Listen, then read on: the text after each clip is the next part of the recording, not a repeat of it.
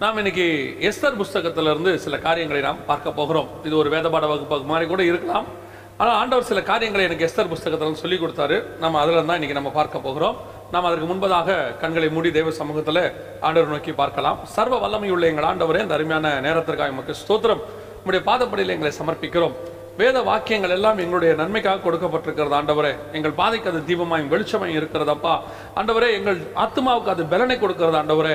எங்களை தாங்கி பிடிக்கிறது தூக்கி நிறுத்துகிறது ஆண்டவரே. கர்த்தர் நல்லவர் என்பதை அந்த வசனத்தின் மூலமாய் நாங்கள் ருசித்து பார்க்கிறோம் ஆண்டவரே. அப்படிப்பட்ட ஜீவனுள்ள வசனங்கள் நித்திய ஜீவ வசனங்கள் எங்களிடத்தில் நீர் கொடுத்திருக்கிறபடினால் நமக்கு ஸ்தோத்திரம். இன்னும் அதிகமாக அந்த வசனங்கள் எங்களுக்குள்ளே கிரியை செய்யட்டும். வசனத்தின்படி நாங்கள் வாழ கத்தரை எங்களுக்கு கிருப பாராட்டுங்கப்பா. நம்முடைய மகிமையுள்ள கரத்தில் எங்களை தாழ்த்துகிறோம். நீர் பேசும் நீர் இடைபடும். எங்கள் ஆண்டவர் இயேசுவின் நாமத்தில் பிதாவே ஆமே எஸ்தர் புஸ்தகத்தை வாசித்துக் கொண்டிருந்த போது ஆண்டவர் சில காரியங்களை அதிலிருந்து விவரமாக சொல்லிக்கொண்டு விவரம் விவரித்து சொல்லி கொண்டிருந்தார் அதை பார்க்கும்போது ரொம்ப ஆச்சரியமாக ஒரு இருந்தது. ஒரு முறை ஒரு புஸ்தகத்தை வாசித்துக் கொண்டிருந்த போது ஒரு விதமாக அதில் போட்டிருந்தாங்க. அது உண்மையா என்னன்னு தெரியாது. ஆனால் அவங்க போட்டிருந்தாங்க எஸ்தர் புஸ்தகத்தில் கர்த்தருங்கிற வார்த்தையே இருக்காது. ஆண்டவரை பற்றின ஒரு வார்த்தையுமே இருக்காது. அது முழுக்க முழுக்க ஒரு ஹிஸ்ட்ரி புக் புக்கு மாதிரி தான் இருக்கும் அப்படின்னு சொல்லி. அது எனக்கு எந்த அளவுக்கு அது உண்மை எனக்கு தெரியாது. ஆனால் ஒன்று மட்டும் உண்மை என்ன அப்படின்னா இந்த எஸ்தர் புஸ்தகத்துக்கு பின்னால் மிகப்பெரியதான கர்த்தருடைய ரகசியம் ஒன்று அடங்கி இருக்கிறது அதைத்தான் நாம் இன்னைக்கு பார்க்க போகிறோம். இந்த எஸ்தர் யார்?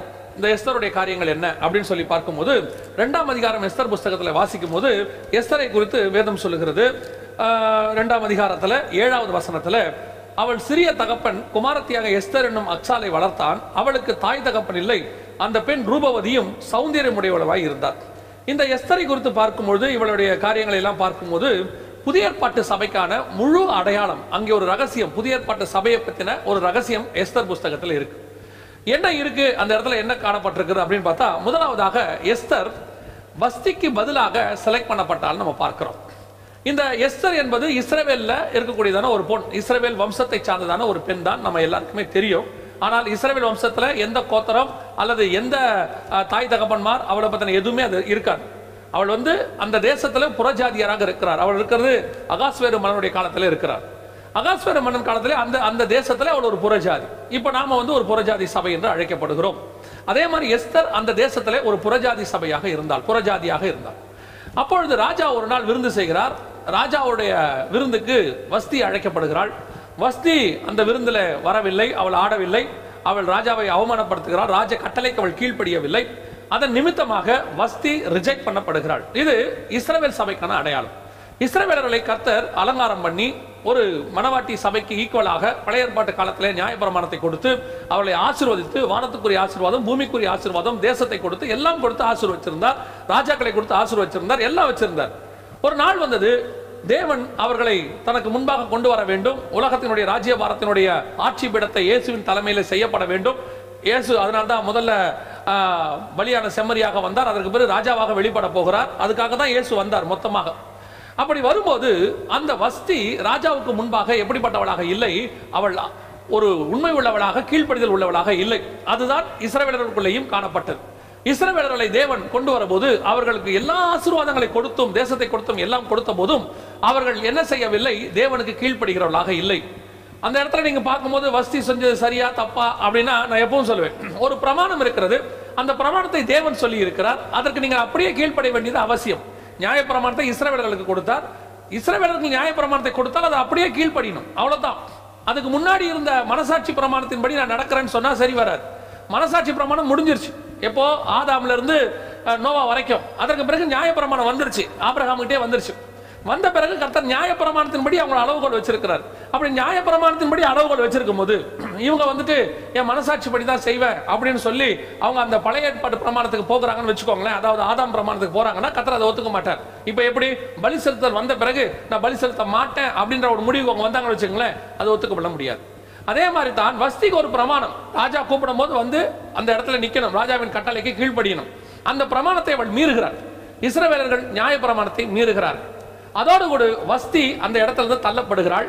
அதோடு கூட இஸ்ரவேலர்கள் தேவனிடத்திலிருந்து தள்ளப்பட்டார்கள். ஆனாலும் கூட இஸ்ரவேலர்களுக்காக தேவன் பரிதவிக்கப்பட்டார் தேவன் பரிதவித்தார் அதன்படி இஸ்ரவேலர்களுக்காக வஸ்திக்காக ராஜாவும் பரிதவிக்கிறார் இப்போ அவரை கூடியிருக்கிறவர்கள் ஒரு ஆலோசனை சொல்லுகிறார்கள். என்ன சொல்லுகிறாங்கன்னா வஸ்திக்கு பதிலாக நாம் வேறொரு கன்னிகையை ரெடி பண்ணணும். உமக்கென்று ராஜஸ்திரியாக ரெடி பண்ணணும்.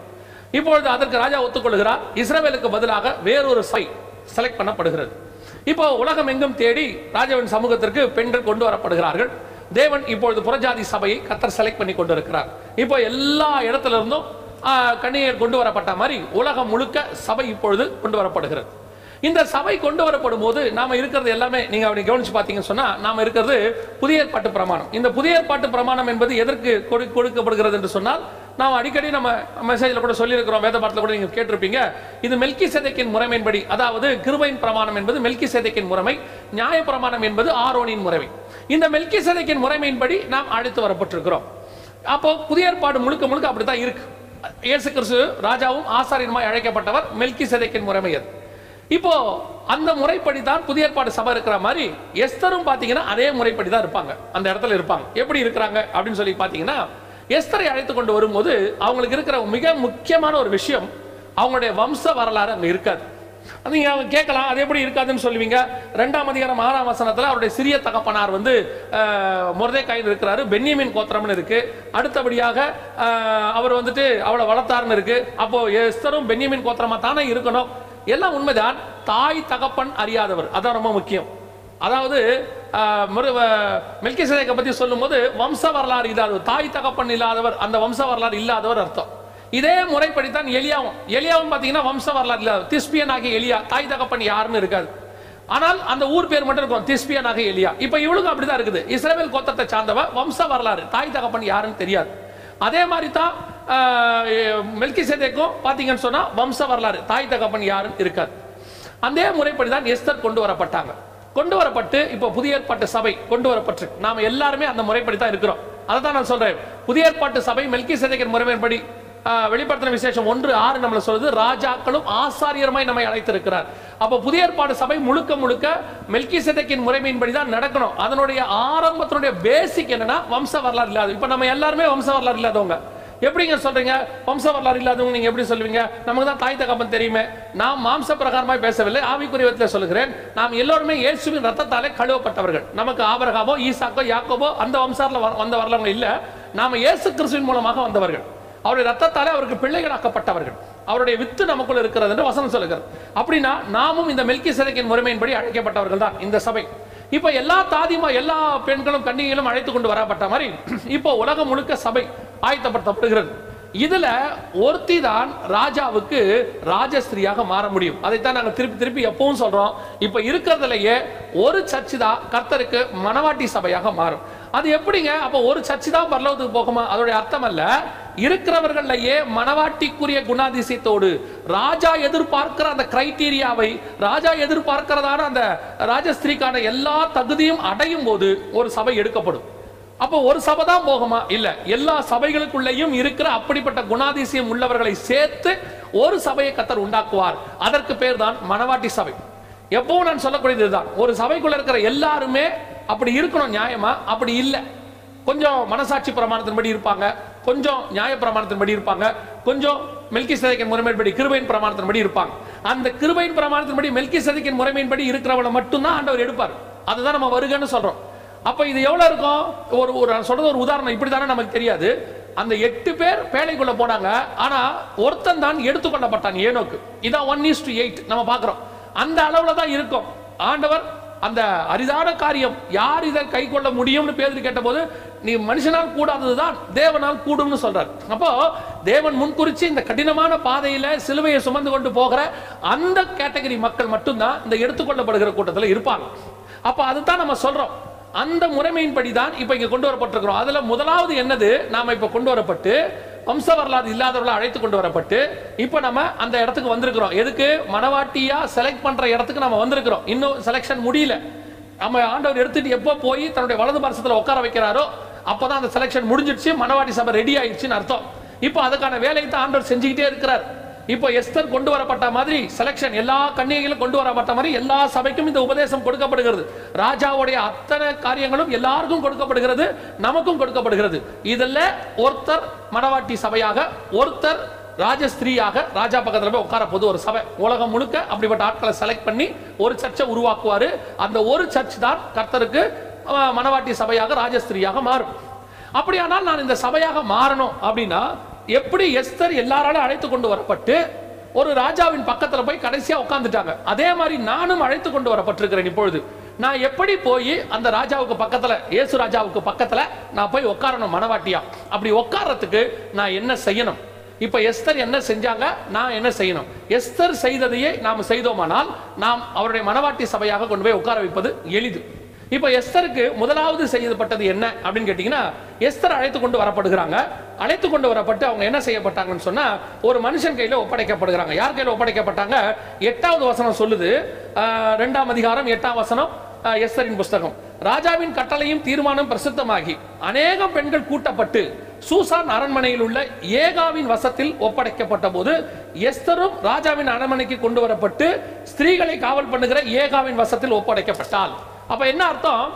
ஒரு காலத்துல கிருபையின் பிரமாணத்துக்குள்ள எல்லா சபைகளும் கொண்டு வரப்பட்டு பரிசுத்த ஆவியானுடைய வசம் தான் இப்ப இருக்கு. இப்ப சபை முழுக்க பரிசுத்த ஆவியானவரால் தான் நம்ம செலக்ட் பண்ணப்பட்டோம். இப்ப எப்படி கொண்டு வந்து ராஜாவுக்காக இயேசு கிறிஸ்துவுக்காக இந்த மனவாட்டி சபையை ஆயத்தம் பண்ணுகிற வேலை யார் கையில் இருக்கிறது என்று சொன்னால் பரிசுத்த ஆவியானவர் கையில் இருக்கு. அதை தான் எஸ்தர் கொண்டு வந்து ஏகா கையில் ஒப்படைக்கப்பட்டாங்க. எல்லா ஸ்திரீகளும் ஒப்படைக்கப்பட்டாங்க. எஸ்தரும் ஒப்படைக்கப்பட்டாங்க. அதே மாதிரி தான் எல்லாரும் நாம இன்னைக்கு பரிசுத்த ஆவியானவருடைய கையில் ஒப்படைக்கப்பட்டிருக்கோம். இது பரிசுத்த ஆவியானவருடைய யுகம். அதாவது ஒவ்வொரு காலகட்டத்தில் தேவன் ஒவ்வொரு விதமாக நடத்துவார். நியாய பிரமாணம் அதுக்கு முன்னாடி மனசாட்சி பிரமாணம் சொல்ற மாதிரி இப்போ பரிசுத்த ஆவியானவர் மூலமா கிருவையின் பிரமாணம் நமக்கு போதிக்கப்படுது. அதனாலதான் வேதம் சொல்லுது ஆவியானவர் சபைகளுக்கு சொல்லுகிறதை காதுள்ளவன் கேட்க கடவன் இருக்கு. பரிசுத்த ஆவியினுடைய நிறைவு பரிசுத்த ஆவியானவர் அக்கினிமயமாய் அவர்கள் மேல் இறங்கின போது அவர்கள் தைரியமாய் பிரசங்கிக்க தொடங்கினார்கள். அங்கதான் ஸ்டார்ட் ஆகுது. அப்ப அந்த பரிசுத்த ஆவியானவர் வசம் நாம் ஒப்படைக்கப்பட்டிருக்கிறோம். அவர் தான் நமக்கு என்ன செய்யறாரா இந்த இடத்துல வசனம் சொல்லுது பாருங்க. அழகா ஏகா கையில ஒப்படைக்கப்பட்ட போது நாம் எப்படி இப்ப பரிசுத்தாவி கையில ஒப்படைக்கப்பட்டிருக்கிறோம்? ஏகா ரெண்டு காரியத்தை செய்தார். ஒன்று அந்த பெண் ஒன்பதாம் வசனம் அந்த பெண் பார்வைக்கு அழ- இருந்ததினால் அவளுக்கு ஏகாவின் கண்களிலே தயவு கிடைத்தது. ஆகையால் அவளுடைய சுத்திகரிப்பு வேண்டியவைகளையும் ஃபர்ஸ்ட் அவளை சுத்திகரிக்கிறதுக்கு என்னென்ன தேவையோ எல்லாவற்றையும் ஏகா ஒப்படைத்தார். முதலாவதாக சபை சுத்திகரிக்கப்பட வேண்டும். அதை தான் நாங்க திருப்பி திருப்பி சொல்றோம். சுத்திகரிப்பு என்பது ரொம்ப முக்கியமான ஒரு விஷயம். பரிசுத்த ஆவி என்கிற அக்கினியிலே சபை சுத்திகரிக்கப்பட வேண்டும். எல்லாமே இருக்கும் சபைக்குள்ள. அக்கினி வந்து சோதிக்கப்படும் போதுதான் எது மனவாட்டியா நிக்குங்கிறது நமக்கு தெரியும். இப்போ அக்கினி பரிசுத்த ஆவியானவராலே சுத்திகப்பட்டு சுத்திகரிக்கப்படுகிற காலம். எப்படிங்க சொல்றீங்க? ஒவ்வொரு காலத்திலையும் ஆண்டவர் சுத்திகரிக்கிறாரு. இப்போ விசேஷமா அந்த லாக்டவுன் பீரியட் இருக்குது இல்லையா? இது ஒரு சுத்திகரிக்கப்படுகிற காலமாக நான் பார்க்கிறேன். எப்படி பார்க்கிறேன் அப்படின்னு கேட்டா இப்போ ஒரு ஒரு ஒரு வாரத்துக்கு முன்னாடி இருந்து ஒரு நியூஸ் நம்ம கேட்டுகிட்டே இருக்கிறோம்.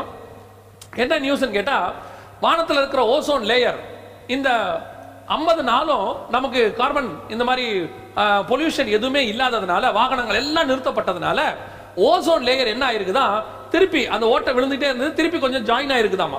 ஓசோன் லேயர்ல இருந்த அந்த ஓட்டைகள் குறைஞ்சிருக்கிறது அப்படின்னு ஒரு ஆராய்ச்சியில கண்டுபிடிச்சாங்க. அப்போ வானத்தை ஆண்டவர் என்ன பண்ணிருக்கிறாரு சுத்திகரிப்பு செய்திருக்கிறார். அந்த அழுக்கெல்லாம் எடுத்து திருப்பி ஓசோனை சேர்த்திருக்கிறார். ரெண்டாவது காத்து மாசு. அதை பார்த்துருக்குறாங்க. காற்றுல உள்ளதான மாசு பெருமளவில் குறைஞ்சு போயிருக்கு. உங்களுக்கே தெரியும் போன வருஷம் டெல்லியில காத்து மாசு நானூறை தாண்டிருச்சு. அதனுடைய விளைவா நம்ம காத்து பங்க் எல்லாம் யூஸ் பண்ணோம். நம்மளுடைய ஃபைனல் கால் அதை பத்தி கூட பேசியிருக்கிறோம். காத்து அந்த அளவுக்கு கெட்டு போயிருந்துச்சு. இப்போ வித்தின் பிப்டி டேஸ்க்குள்ள கத்தர் காத்தை சுத்திகரித்திருக்கிறார். பயங்கரமா காத்து உலகம் முழுக்க சுத்திகரிக்கப்பட்டிருக்கு. அதனுடைய ஏர் பொல்யூஷன் பயங்கரமா குறைஞ்சிருக்குது. ஒன் பர்சன்ட்டுக்கு என்னமோ குறைஞ்சிருக்குதான் அந்த அளவுக்கு நல்லா மாறிடுச்சு. மூணாவது ஆறுகள். இந்தியாவில் உள்ள மிக மிக முக்கியமான ஆறுகள் கூட தெளிந்ததா மாறிடுச்சாம். தண்ணி கிளீன் ஆயிடுச்சு மனுஷனுடைய கலப்பு இல்லாததுனால அங்க வந்து ஆறு எப்படி ஆயிடுச்சான் சுத்திகரிப்பு செய்யப்பட்டிருக்குது ஆறு. அதுக்கப்புறம் கார்பன் டை ஆக்சைடு நம்ம வண்டியிலேருந்து வரக்கூடிய வரக்கூடியதான கழிவுகள்.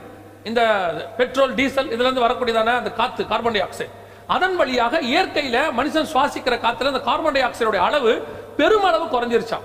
இப்போ இதை பார்க்கும்போது எனக்கு என்ன தோணுச்சு அப்படின்னா வானம் சுத்திகரிக்கப்பட்டிருக்கிறது காத்து சுத்திகரிக்கப்பட்டிருக்கிறது தண்ணி சுத்திகரிக்கப்பட்டிருக்கிறது இயற்கை அத்தனையும் மரத்தை கூட பாருங்க பசுமையா மாறிடுச்சு மரம் எல்லாம் அப்போ மரம் செடி கொடி எல்லாம் இயற்கை. மிருகங்கள் பாருங்க நல்லா ஹாயா உலாவுது எல்லாம் ரோட்ல.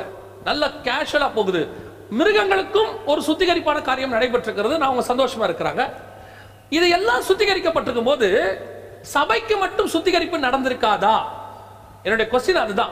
எல்லாத்தையுமே சுத்திகரிச்ச ஆண்டவர் இந்த 50 நாள்ல சபையை சுத்திகரிச்சிருக்க மாட்டாரா? சபையை மட்டும் அப்படியே விட்டுருப்பாரா? அப்படின்னா இல்லை.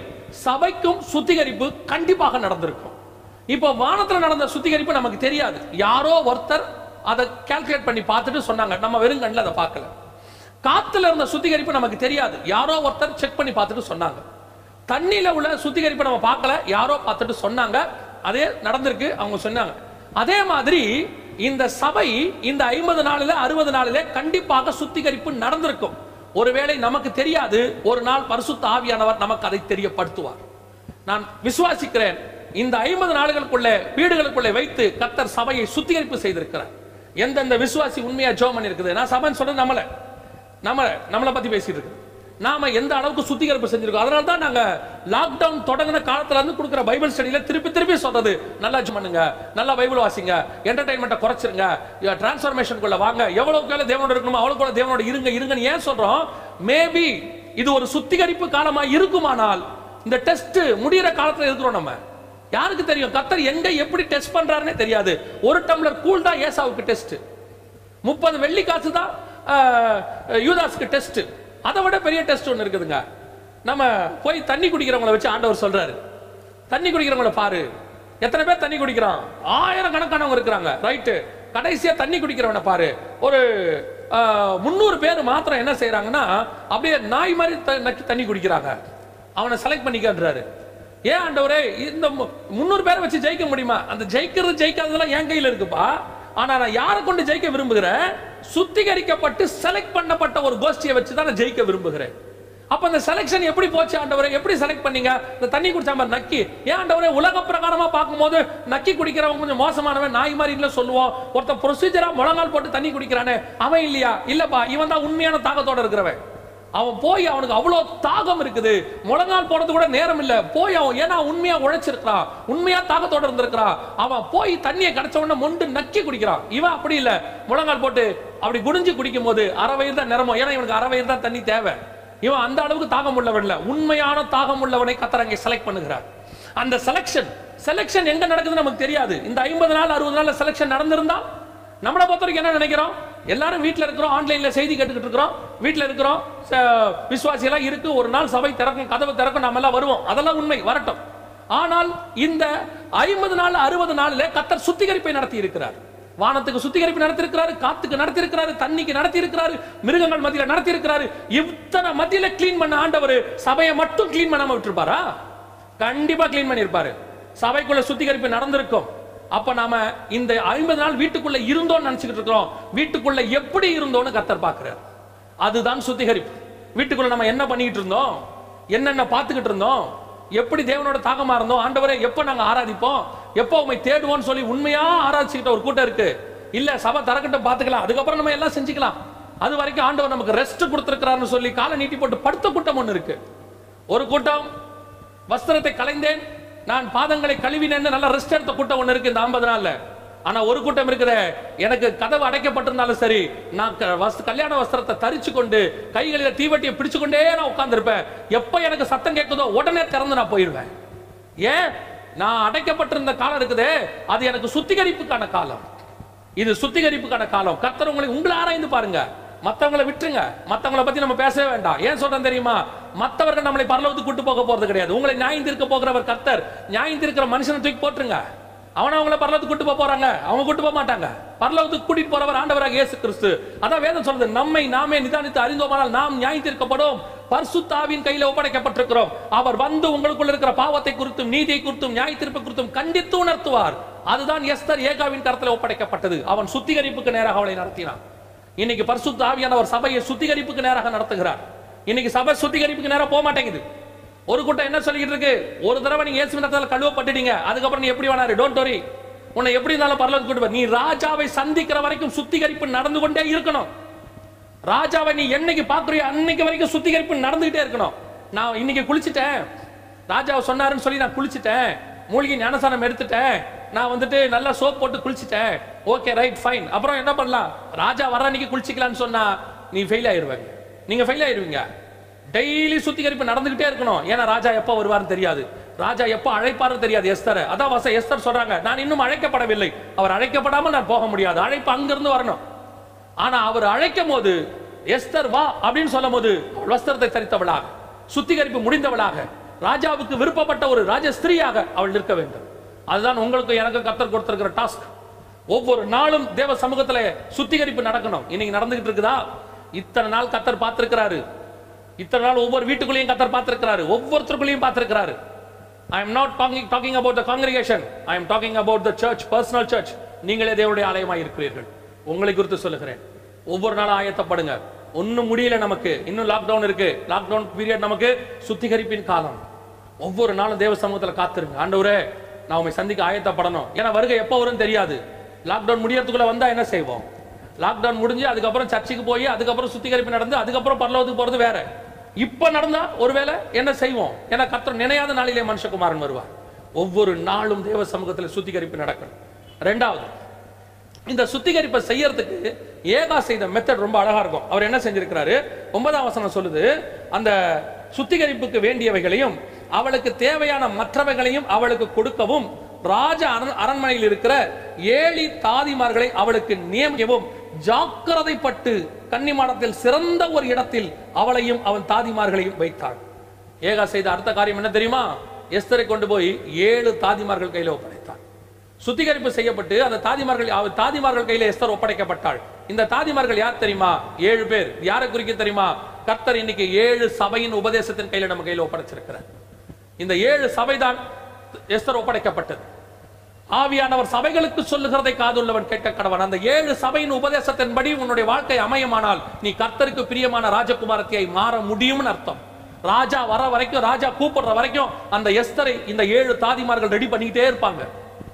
பர்சு யாரு? பரிசுத்த ஆவியினால் நிறையப்பட்ட ஏழு பேர். அந்த ஏகாவினால் நியமிக்கப்பட்ட ஏழு பேர். அதான் அந்த ஏழு சபையினுடைய உபதேசம். ஆவியானவர் சபைகளுக்கு சொல்லுகிறதை. அதான் நான் திருப்பியும் சொல்லுவேன். இப்போ உங்களுக்கு ஆன்லைன்ல செய்தி கொடுக்குறோம். உங்க சபையில கொடுக்குறாங்க அநேக ஊழியர்கள் கொடுக்குறாங்க.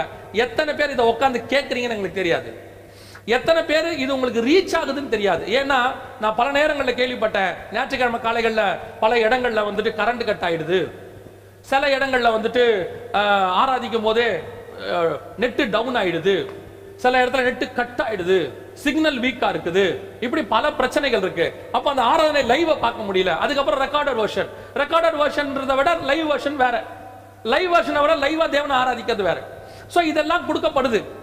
நான் அதான் எப்போ ஏற்கனவே சொன்னதான் நான் இப்போ திருப்பியும் சொல்கிறேன் நம்ம சபையில் இப்போ நம்ம இப்போ என்னுடைய நான் என்னையே எடுத்துக்கிறேன். நான் வேற யாரும் சொன்னால் உங்களுக்கு உடனே கோ கோவம் வந்துடுது என்னையே நான் சொல்கிறேன் என்னுடைய சப்ஸ்கிரைபர்ஸ் என்னோட சேனலுக்கு நீங்கள் பாருங்களேன். கிட்டத்தட்ட ஒரு 77000 பேர் இருக்கிறாங்க. ஆனால் நீங்கள் மெசேஜ் பார்க்குறவங்கள பாருங்களேன். ஒரு முப்பத்தி ரெண்டாயிரம் பேர் முப்பத்தாயிரம் பேர் மேக்சிமம் நாற்பதாயிரம் பேர். அப்படின்னா என்ன அர்த்தம்? எழுபதாயிரம் பேர் சப்ஸ்கிரைபர் இருந்தாலும் பார்க்கறது என்னவோ நாற்பதாயிரம் பேர் தான். அப்போ என்ன அர்த்தம்? எழுபதாயிரம் பேர் அழைக்கப்பட்டவர்கள் ஒரு நாற்பதாயிரம் பேர் அந்த செய்தியை கேட்கிறவர்கள். அவ்வளவுதான். இதுதான் சர்ச்சிலையும் நடக்குது. நம்ம சர்ச்சில் இருக்கிற எல்லா விசுவாசியும் அன்னைக்கு ஆராதனையை பார்த்துருச்சான்னு பாருங்க. கண்டிப்பா அந்த ஆராதனை நேரத்தில் வாட்சிங் முடிச்ச பிறகு எவ்வளவு பேர் வாட்ச் பண்ணாங்க பாருங்க. ஒரு டுவெண்ட்டி பர்சன்ட் தேர்ட்டி பர்சன்ட் பார்த்துருக்க மாட்டாங்க. சில இடத்துல 50% பர்சன்ட் பார்த்துருக்க மாட்டாங்க. அப்படின்னா என்ன அர்த்தம்? இவர்கள் ஒப்படைக்கப்பட்டார்கள். ஆனால் அந்த செய்தி அவர்களுக்கு போகல. அப்ப நாம இந்த சபைய நம்மள அப்ப கிறிஸ்துவின் வருகைக்கு ஆயத்தம் பண்றது எது?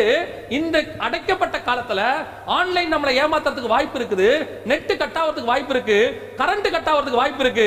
ஆனா உன் கையில கொடுக்கப்பட்ட வேதத்தில் இருக்கிற ஏழு தாதிமார்கள் இருக்கிறாங்களே ஏழு சபைக்கு கொடுக்கப்பட்ட உபதேசம் இது உன்னை விட்டு விலகவே விலகாது. உன் கையில் இருக்கிறது உன் கூட இருக்கிறது உனக்குள்ள இருக்கிறது அது உன்னை சுத்திகரிப்பு செய்து கொண்டே இருக்கும். நெட்டு இருக்கோ இல்லையோ ஊழியக்காரங்க இருக்கிறாங்களோ இல்லையோ கரண்ட் இருக்குதோ இல்லையோ அதை பத்தி கவலையே கிடையாது. கையில் இருக்கிற இந்த வசனம் உன்னை போதித்துக் கொண்டே இருக்கும். சுத்திகரிப்பு செய்து கொண்டே இருக்கும். அதான் அந்த ஏழு தாதிமார்கள். அவங்க இஸ்தர் கூடவே இருப்பாங்க. எப்ப வரைக்கும் இருப்பாங்க? ராஜா கூப்பிடுற வரைக்கும் கூட இருப்பாங்க. ராஜா கூப்பிடும் போது தான் பிரிவாங்க. அத்தனை பேரும் அங்கதான் கூடவே இருப்பாங்க. காரணம் என்ன தெரியுமா? ராஜாவுக்கு என்று ஆயத்தம் பண்ணுகிற அந்த ஏழு தாதிமார்கள். இந்த ஏழு சபையினுடைய உபதேசம். அதான் நான் சொல்றேன். இந்த புதிய ஏற்பாட்டு சபைக்கு கொடுக்கப்பட்டிருக்கிற உபதேசம் சுத்திகரிப்பின் உபதேசம். இருக்கிற உபதேசங்கள்லயே நியாயப்பிரமாணத்தை பார்க்கிலும். அதான் இயேசு சொல்றாரு நான் இன்னும் அநேக காரியங்களை உங்களுக்கு சொல்ல வேண்டி இருக்கிறது யோவான் பதினாறுல அநேக காரியங்களை சொல்ல வேண்டி இருக்கிறது ஆனால் அவைகளை இப்பொழுது சொன்னால் நீங்கள் தாங்க மாட்டீர்கள்.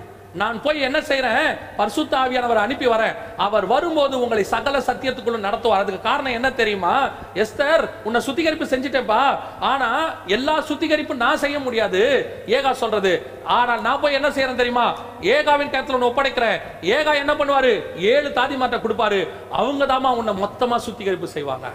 அவங்க தான் ஹண்ட்ரட் பர்சன்ட் உன்னை மாத்துவாங்க. அதுதான் புதிய ஏற்பாட்டு சபையினுடைய இந்த உபதேசம். இந்த உபதேசம் உங்களை ஹண்ட்ரட் பர்சன்ட் ராஜாவுக்கு ஏத்த மாதிரி மாத்தும். இந்த ராஜா எப்படி விருப்பப்படுறாரோ ஏன்னா அந்த தாதிமார்களுக்கு நல்லா தெரியும். அது அதன் அடிப்படையில் தான் அந்த தாதிமார்கள் நியமிக்கப்பட்டார்கள். அதே மாதிரி தான் நம்முடைய ராஜாவாகிய இயேசு கிறிஸ்துவுக்கு பரலோகத்தில் நம்ம போய் சந்திக்கிறதுக்கு நமக்கு என்ன உபதேசம் தேவைன்னு பரிசுத்தாவியானவருக்கு தெரியும். அதனால தான் இந்த உபதேசம் நம்ம கையில் கொடுத்து வச்சிருக்கிறார். இந்த ஏழு சபையின் கையில் நம்மளை ஒப்படைச்சு வச்சிருக்கிறார். ஒவ்வொரு நாளும் இந்த வேத வசனத்துக்குள்ள அதான் சொல்றேன் எவ்வளவுக்கு எவ்வளவு வேத வசனத்தை தியானிக்கணுமோ அவ்வளவு கூட தியானிங்க. இந்த வசனத்தை எத்தனை தடவை படிக்க முடியுமோ அத்தனை தடவை படிங்க.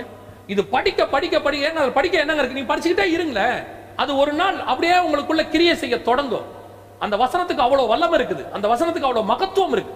இந்த வசனம் உங்களை ராஜாவுக்கு ஏத்த மாதிரி மாத்தும். அதனாலதான் கத்தர் எழுதி இதை கையில நம்ம கையில இப்படி கொடுத்து வச்சிருக்கிறார்.